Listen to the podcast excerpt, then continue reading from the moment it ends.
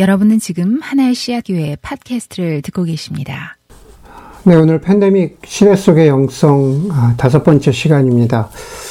음, 정보가 넘치는 세상 속에서는 주목이 결핍된 경우가 많다. 정보 인포메이션이라고 하죠. 그리고 주목은 어텐션입니다. 정보가 넘치는 세상에서 주목이 결핍된 경우가 많다. 이 말은 이천사 년 조지 더블유 부시 대통령의 그 재선을 위한 선거본부장이었던 켄 멜몬이라는 사람들이 한 말입니다. 당시 공화당과 민주당은 뭐 한국말로 왜 가가호호라고 하잖아요. 집집마다 방문하는 전략을 택했는데 그때 나온 말입니다. 그 사람의 그 켄 멜몬이라는 사람의 말에 따르면은 사람들은 대중매체가 쏟아붓는 정보의 양 때문에, 정보가 넘치는 세상에서 정보의 양 때문에 실제로 어텐션, 주목하는 데는 어려움을 겪는다라는 말을 했습니다. 그래서 그때 택한 선거 전략이 자원봉사자들을 각 가정으로 보내서 대통령 후보의 메시지를 전달하고 표심을 얻는 그러한 일대일 대면의 방식이었습니다. 여러분, 이천사 년으로부터 시작해서 벌써 십육 년이 지났고 우리는 그때와는 비교할 수 없을 정도의 정보를 대하고 있잖아요.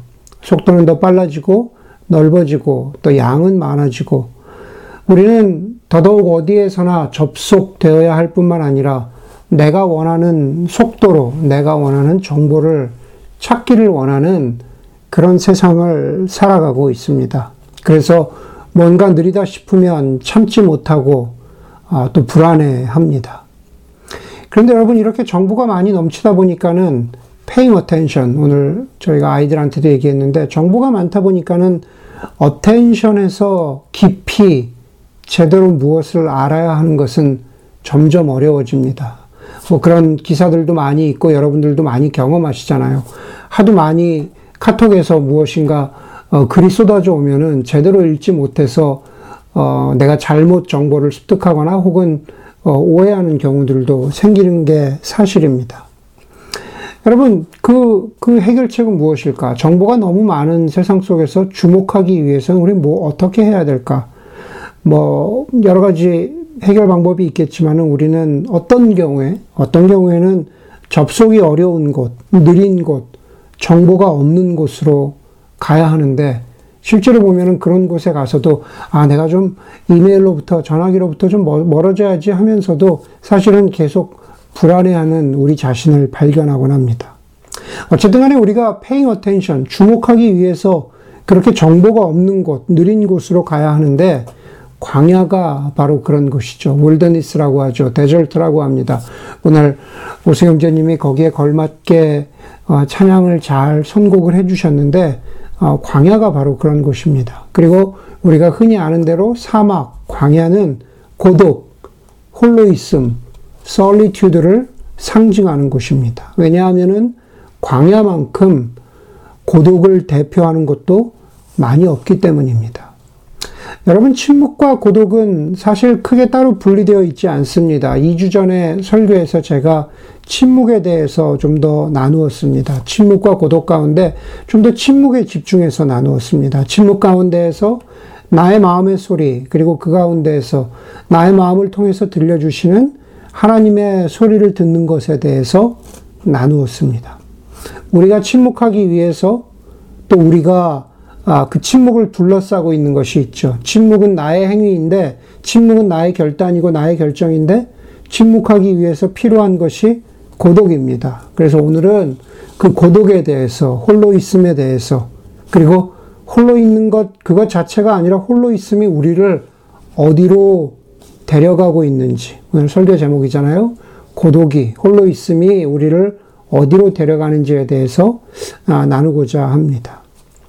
물론 여러분, 우리는 지금 여러 가지 상황이 광야로 갈 수 없습니다. 여러분 대부분의 여건이 그렇지도 못합니다. 그러나 우리는 수많은 정보의 한복판에서 걸어 나와서 주목하기, 하나님께 주목하기를 택할 수 있습니다. 그것은 일상에서도 가능합니다. 저는 오늘 여러분들과 야곱의 인생 가운데 한 이야기를 통해서 정보가 아닌 주목을 연습하는 고독에 대해서, 광야에 대해서 나누고자 합니다.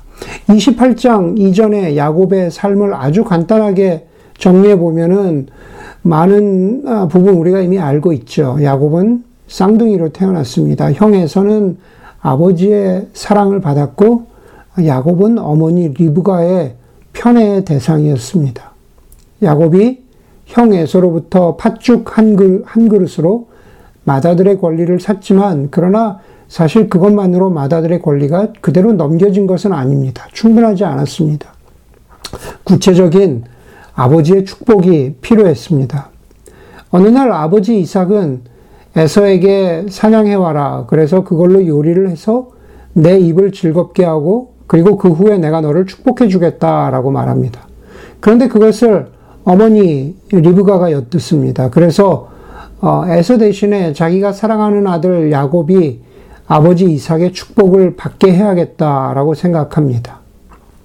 물론 이삭을 아버지 이삭을 속이기 위해서는 염소를 잡고, 그리고 야곱이 자신의 피부를 염소 털로 이렇게 가장해야 돼, 했어야 됐죠. 꾸며야 했습니다. 그래서 결, 결국 결과적으로는 야곱은 아버지의 축복의 기도를 받지만, 그러나 형 에서의 원한을 사게 됩니다. 에서가 야곱을 죽이겠다라고 하는, 형이 동생을 죽이겠다라고 하는 정보를 접했던 어머니 리브가는 야곱을 자기 오빠 라반의 집으로 보내기로 결정합니다.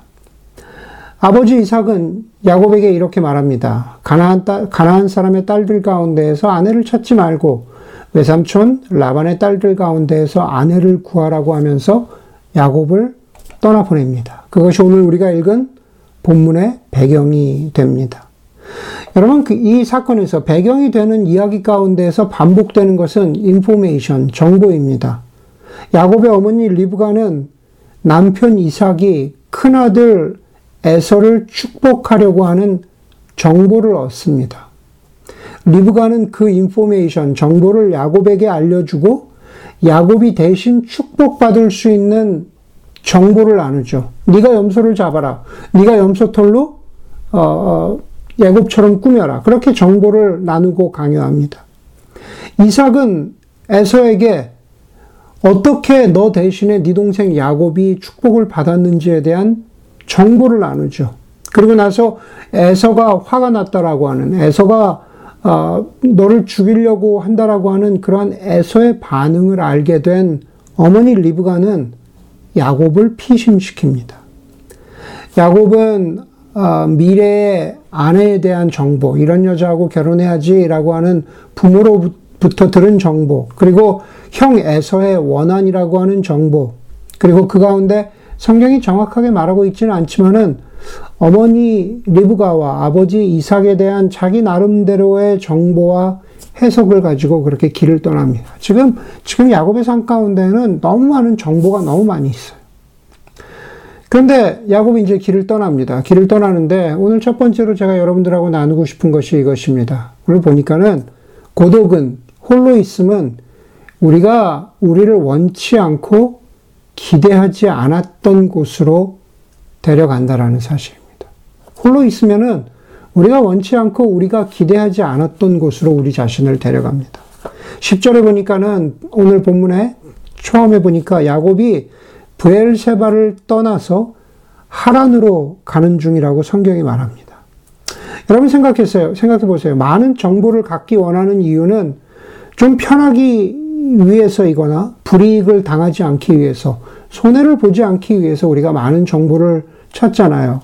아기들 뭐 젖병이나 이유식을 구입하고, 주말에 아이들을 데리고 어디를 갈까, 내가 무슨 차를 살까, 내가 어느 동네에 살아, 살아야 하나, 내가 어떤 비행기를 타야, 타야 하나, 뭐 이제 수많은 그런 정보들을 알아보는 것은, 그런 정보를 추구하는 것은 사실은 우리의 일상생활이 좀 더 나은 삶을 살기 위해서이죠.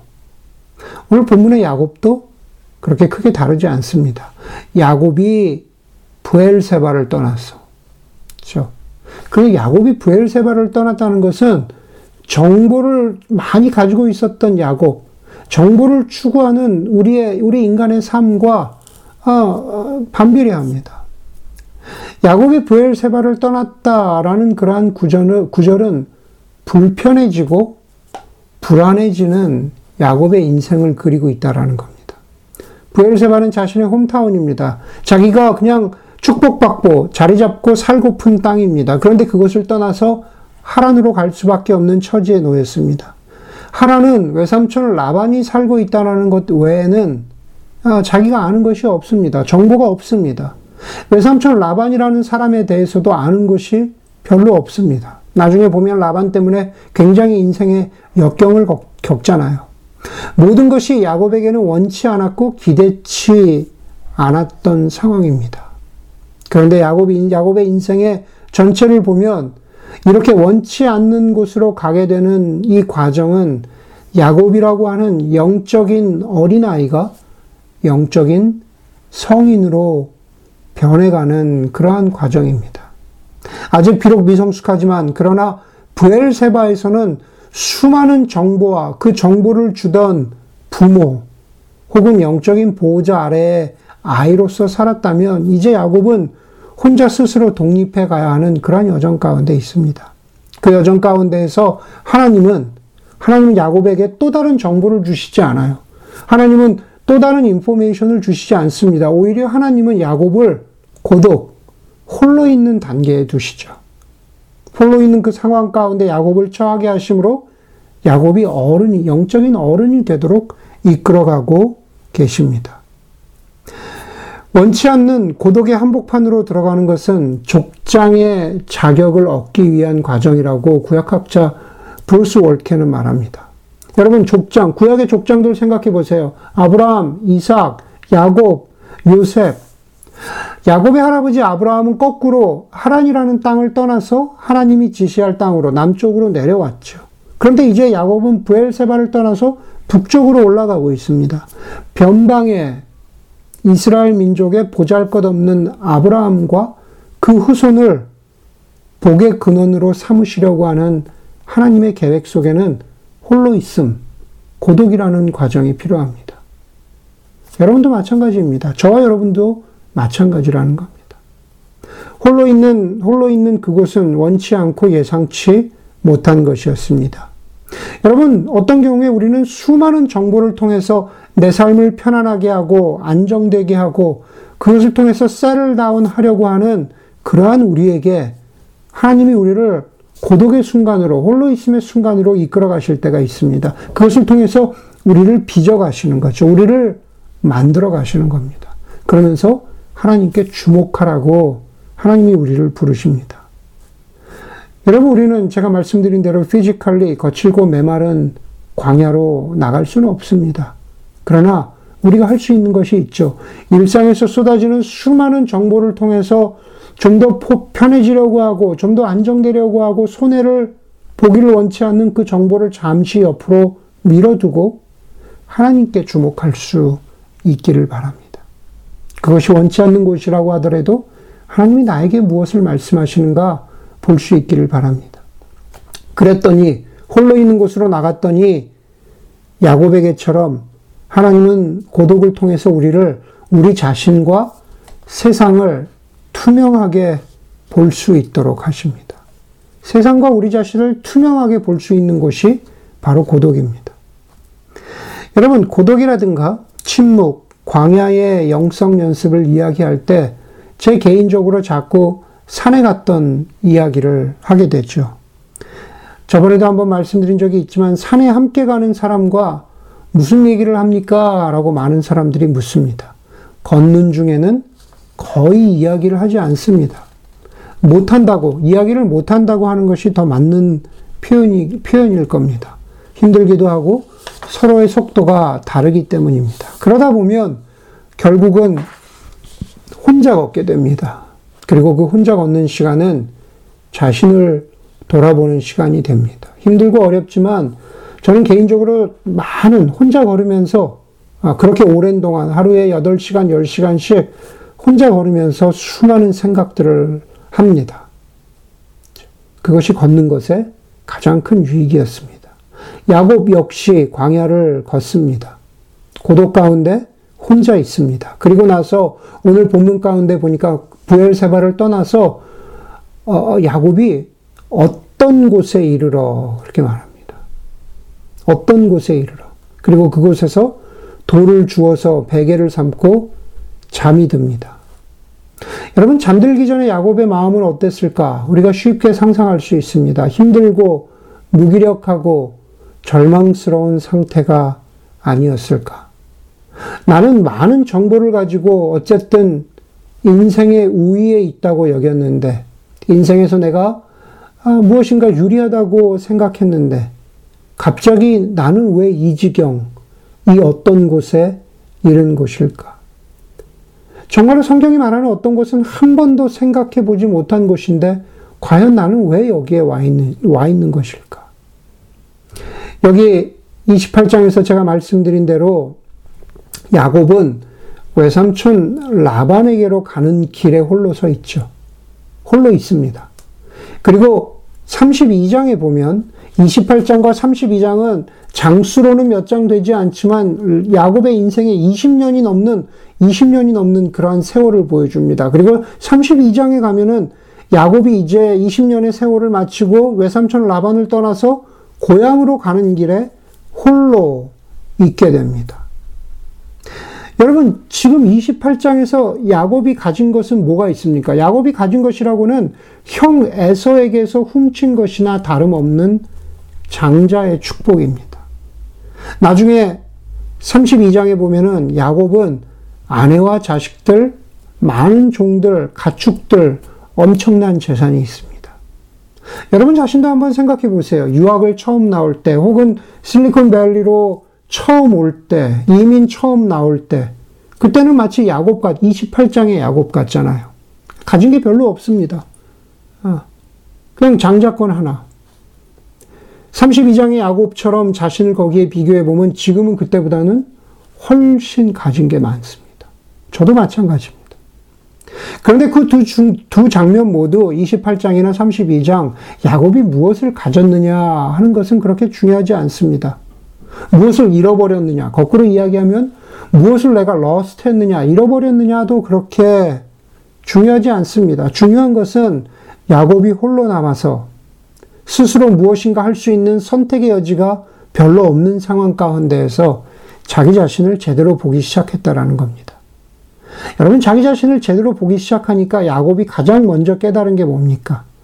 오늘 이십팔 장에 보니까는 야곱이 깨달은 것은 로젠 클라트의 말처럼 훔친 축복과 축복의 장자권이 나에게는 너무 자기가 베고 잤던 돌처럼 너무 무거운 짐이라는 사실입니다.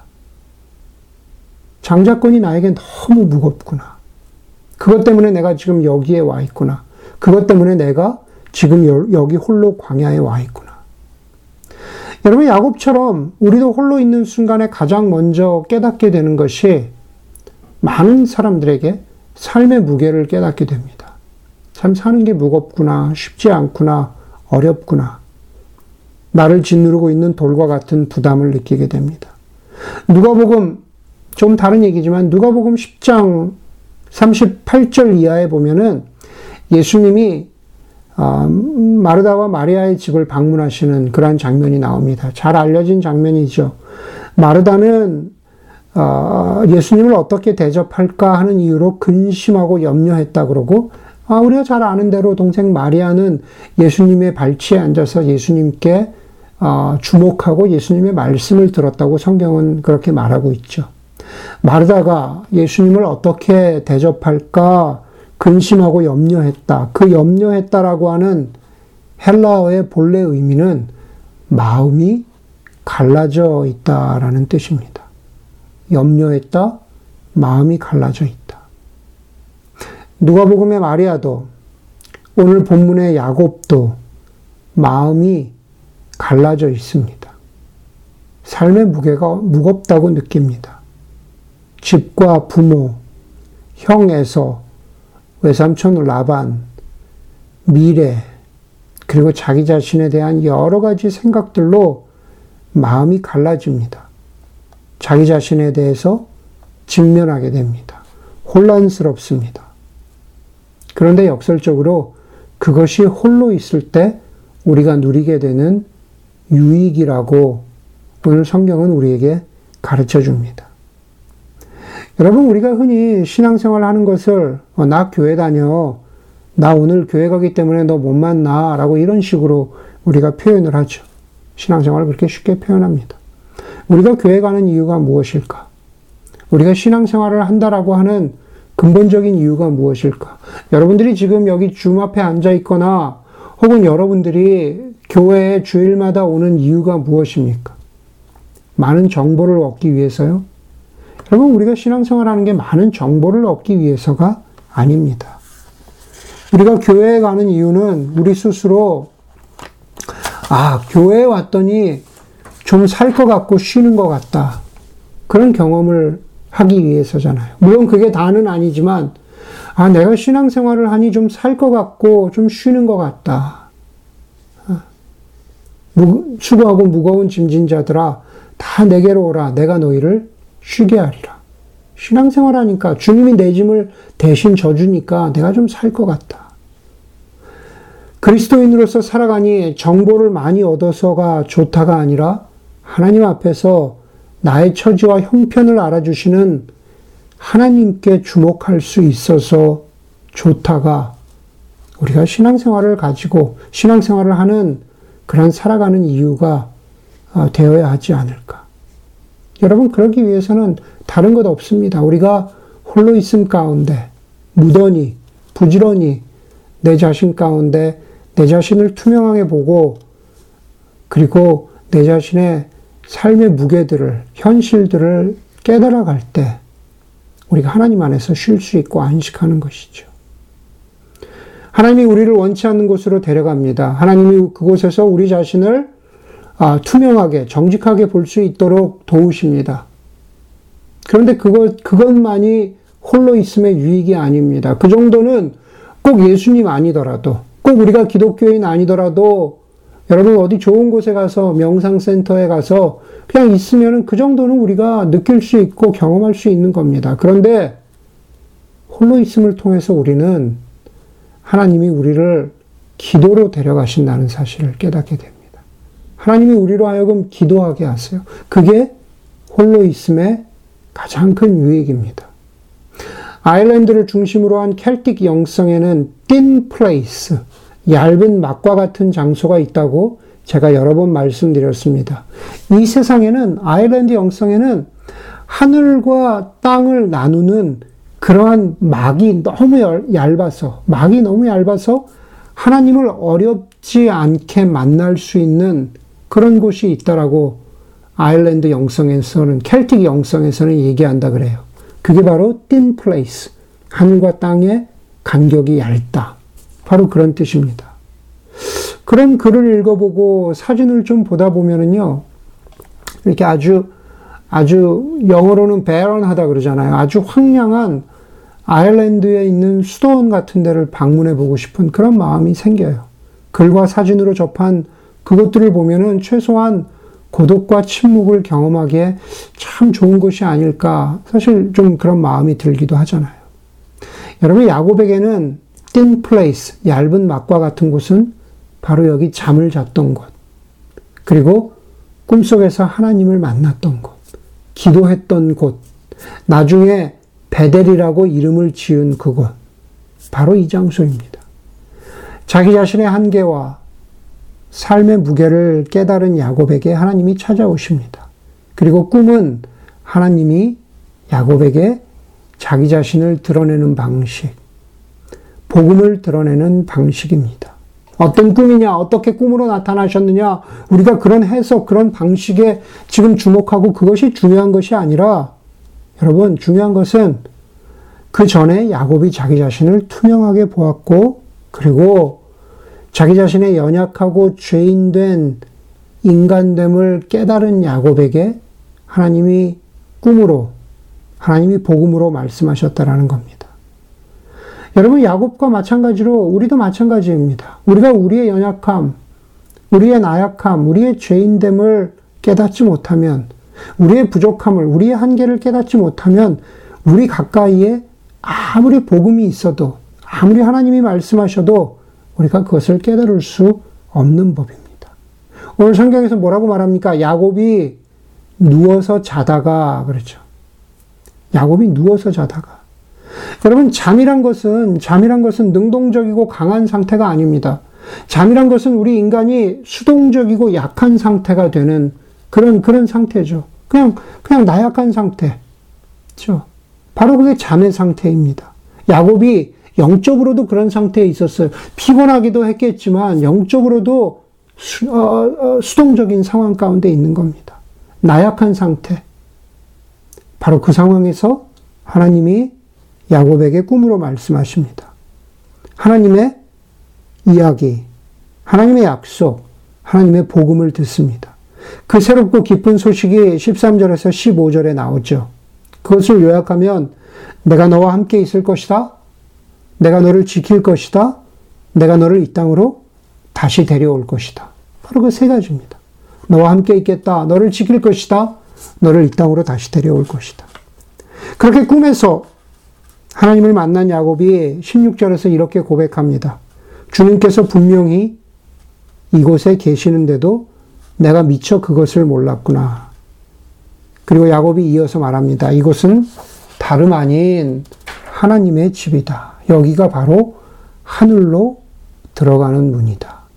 그리고 십팔 절에 보면 그 다음날 야곱이 일어나서 베개로 삼았던 돌을 가져다가 돌을 가져다가 자기가 자기가 삶의 무게처럼 느꼈던, 무겁다고 느꼈던 그 돌을 가져다가 기둥으로 세우고 그 위에 기름을 부었다 그래요.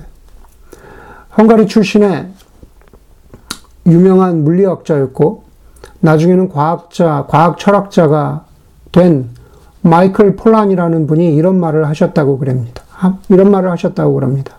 인간은 아는 것을 내재화함으로써 비로소 알게 된다. 인간은 아는 것, 무엇인가 알고 있죠. 인포메이션.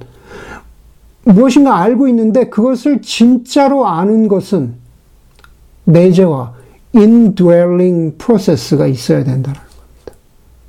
머리로 아는 것을 내 존재 가운데 가지고 들어오는 것은 indwelling place가 있어야 된다는 겁니다. 멀리 볼 것도 없이 여러분 창세기 이십칠 장만 보면은요. 야곱이 하나님을 알아요. 머리로 압니다. 하나님께 어떤 종류의, 하나님이 기뻐하실 만한 어떤 종류의 신앙의 고백도 드립니다. 그런데 정말로 indwelling 되었는지는, indwelling 된 그러한 믿음이 있었는지 사실 잘 모르겠어요. 여러분 요한복음 십오 장에 보면은 아주 유명한 비유가 나오죠. 포도나무와 가지의 비유입니다. 포도나무와 가지의 비유에서 예수님이 이렇게 말씀하시죠. 내가 너희 안에 거하고 indwelling, 너희가 내 안에 거하면, indwelling 하면, 그렇죠. 그러면은 너희가 풍성한 삶을 누릴 수 있다. 여러분 야곱이 여기서 하나님이 계신다라고 고백했잖아요. 앞부분에 그렇게 고백했잖아요. 여기가 바로 하나님이 계시는 곳이다. 하나님의 집이다. 라고 이렇게 고백하고 그 고백의 증거로 돌을 가져다가 기둥을, 기둥을 세우는 것은 모두 하나님을 자신 안으로 받아들이는 과정, 신앙의 indwelling process입니다. 여러분 우리가 신앙생활에서 아마 대, 대부분 여러분들 그렇다고 제가 믿는데 여러분 신앙생활에서 어, 세례받고 정말 우리의 입술을 통해서 우리의 의지를 통해서 신앙을 고백하는 것 그것이 바로 성령 하나님이 우리 가운데 거하시는 첫 번째 인드웰링의 단계이죠. 로마서 말씀 가운데 우리가 마땅히 기도할 것을 알지 못하지만 성령이 말할 수 없는 탄식과 기도로 우리를 위해서 대신 간구하신다고 했죠. 지금 야곱이 그런 상황이잖아요. 야곱이 정보는 많은데 정보는 많은데 무엇을 기도해야 할지를 모르는 겁니다. 그런데 그때 어떻게 해요? 네. 사도 바울의 고백대로 하면은, 사도 바울의 고백대로 하면 성령이 말할 수 없는 탄식으로 하나님이 나를 대신해서 간구하시는구나. 이것을 깨닫고 알아가는 게 바로 신앙의 indwelling 프로세스입니다. 야곱이 스스로 내가 원치 않는 곳에 와 있구나, 내, 지금 내 현실이 이렇구나라는 것을 깨닫는 것만으로 고독의 경험이 멈춘다면 그것은 아무것도 아닙니다. 그냥 자기 비하, 그냥 자기 인식, 그것으로만 끝나는 거죠. 고독은 우리가 하나님을 경험하는 것으로 이끌어야 되죠. indwelling. 고독은 그저 중간, 중간에, 중간에 있는 징검다리일 뿐입니다.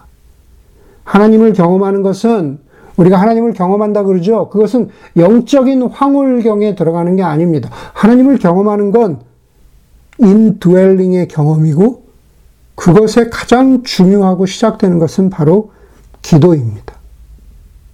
야곱이 기도할 때 아무것도 아닌, 아무것도 아닌 광야의 장소가 베델이 됐잖아요.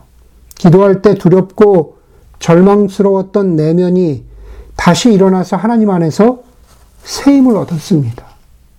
기도할 때 야곱처럼 우리는 하나님을 의지해서 일어날 용기를 얻게 되는 거죠. 야곱이 그 돌을 가져다가 기둥을 세웠다라는 것은 내가 다시 일어났다라는 것을, 내가 다시 하나님 안에서 내 자신을 발견했다, 하나님을 의지했다라고 하는 그러한 하나님을 신뢰하는 기도의 돌기둥 같은 거죠. 여러분, 야곱처럼 우리도 마찬가지입니다. 우리가 기도해야 하는 것, 고독, 홀로 있음이 어렵다 어렵다 하지 말고 우리가 어디에서라도 짬을 내서 기도할 수 있기를 바랍니다. 야곱에게 아무것도 아닌 것이 기도할 때 베델, 하나님의 집이 된 것처럼 저와 여러분에게도 마찬가지입니다. 고독과 홀로 있음 연습하기가 어렵죠. 침대 모서리에서, 식탁의 한 구석에서, 아이, 아이를 픽업하러 가거나 혹은 마켓에 가는, 시장 보러 가는 차 안에서, 일하려고 앉은, 일하려고 앉은 홈 오피스에서, 어디에서든 우리가 자신을 직면하면서 기도하면 정말로 아무것도 아닌 장소, 별거 아닌 장소가 여러분에게도 베델이 됩니다. 하나님을 만나는 얇은 막이 됩니다. 다른 길은 없습니다. 잠시라도 홀로 있음은 우리가 종국적으로 기도할 때 의미가 있습니다. 야곱이 홀로 기도했더니 그 기도가 야곱을 소망으로 데려갔죠. 기도의 장소가 특별하지 않아야 하는 것처럼 소망 역시 구체적인 장소가 아닙니다. 그런 말이 있잖아요. 예수 그리스도와 함께 걷는 길은 계속 천국이다. 왜냐하면 예수님이 길이시기 때문이다. 어디 가야, 구체적으로 거기에 가야 좋은 것이 아니라 예수님과 동행하고 있다면 그것이 계속 천국 같다라고 그래요. 왜냐하면 예수님이 길이요 진리요 생명이시기 때문이죠. 그리스도인의 소망의 종착역은 하나님 나라입니다. 하나님 나라는 다른 것이 아니라 하나님과 동행하며 하나님의 다스리심을 맛보는 온전한 상태가, 그것이 바로 하나님 나라입니다. 그 하나님의 다스리심을 잠시나마 맛보는 시간과 공간이 바로 홀로 있는 기도의 시간입니다. 야곱은 이십 절 이하에서 자신이 경험한 하나님 나라를 이렇게 고백합니다. 하나님께서 저와 함께 계시고 제가 가는 이 길에서 저를 지켜주시고 먹을 것과 입을 것을 주시기를 간구합니다. 여러분, 아직 야곱에게 주어진 게 없어요. 외삼촌 라반의 집에도 도달하지도 못했고, 지금 야곱이 이십 절에서 드린 기도가 충족되는 것은 마지막 이십 년 후입니다. 그런데도 야곱이 기도합니다. 야곱이 기도했던 것처럼 우리도 마찬가지입니다. 우리가 홀로 있어 기도하는 가운데 우리가 하나님을 경험하고 하나님이 주시는 약속을 기억해야 합니다. 잠시라도 홀로 있음을 경험하십시오. 그리고 하나님께 주목하도록 하는 예상치 않는, 기대하지 않은 순간을 우리가 받아들이고 그것을 통해서 자신을 투명하게 볼 수 있는 기회로 삼으시기를 바랍니다. 그리고 마지막으로 홀로 있는 시간이 기도하는 시간과 공간이 되어서 여러분만의 베델을 경험할 수 있기를 간절히 축원합니다. 우리 잠시 함께 기도하겠습니다.